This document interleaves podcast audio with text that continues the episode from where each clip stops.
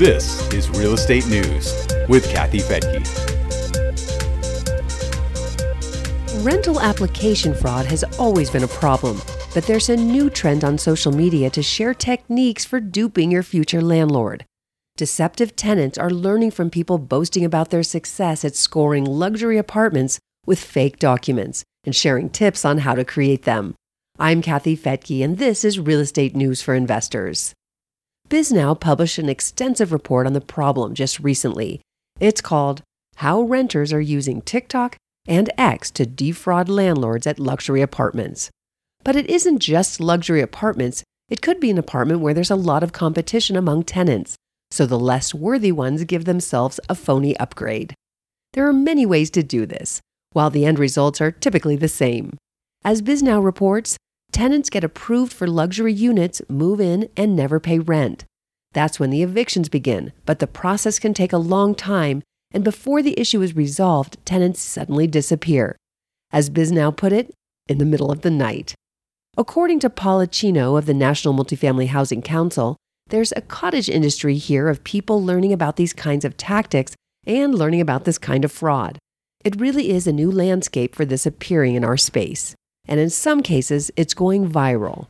A TikTok comedian joked that the only way she could afford a New York City one-bedroom apartment was by doctoring her pay stubs and bank statements with Photoshop.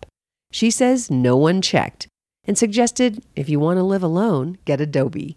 She also commented that it was just a joke and that she would be way too scared to actually do this.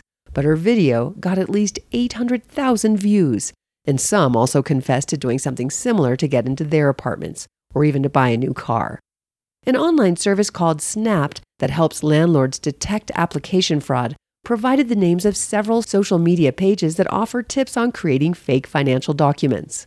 Snapped CEO Daniel Berlin told Bisnow, there are entire online communities that collaborate to discuss fraud. There are videos on TikTok that have millions of views showing how to edit documents.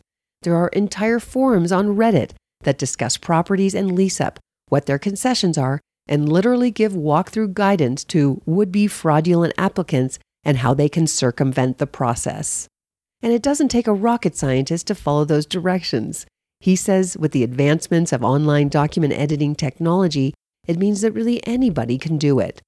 The situation is worse when a bad tenant uses a fake identity because you can't go after someone if you don't know who they are. Berlin's company conducted a survey last year that shows 85% of property managers are seeing fraud in their application process. That percentage was just 66% before the pandemic. Berlin also says that while fraudsters focus on more luxury apartments, this kind of crime is also increasing for other rentals, thanks to the housing crisis. Berlin also says this kind of fraud is most common in some of the bigger cities like Atlanta, Houston, Charlotte, Los Angeles, and the suburbs of Dallas. Berlin said it appears that fraudsters are focusing on luxury apartments, but they're also proliferating for all kinds of rentals because of an increase in unaffordability. More than half of U.S. renters are cost-burdened, according to the Census Bureau data. Snap says that when it comes to evictions, 51% of them begin with fraudulent documents submitted by the tenant during the application process. Berlin feels that tenants may not have any other choice. He says it's just a lot of things that are just kind of pushing folks in this direction. Renters may say, if I move some numbers around, I'll still be able to pay my bills, and it's a victimless crime. For landlords, the big lesson is the need for very thorough background checks and cross-checks because it isn't a victimless crime. Landlords are the victims. The National Apartment Association says fraud has been mushrooming since the pandemic and is costing housing providers $5.4 trillion a year globally. It says this kind of fraud jumped 67% between 2019 and 2021. That's according to the FTC.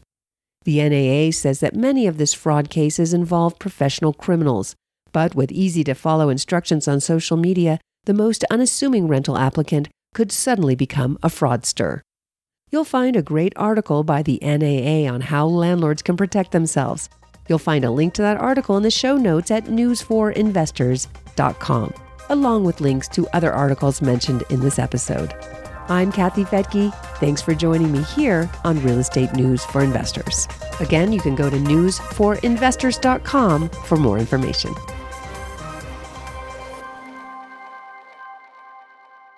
The views and opinions expressed in this podcast are provided for informational purposes only and should not be construed as an offer to buy or sell any securities or to make or consider any investment or course of action. For more information, go to newsforinvestors.com.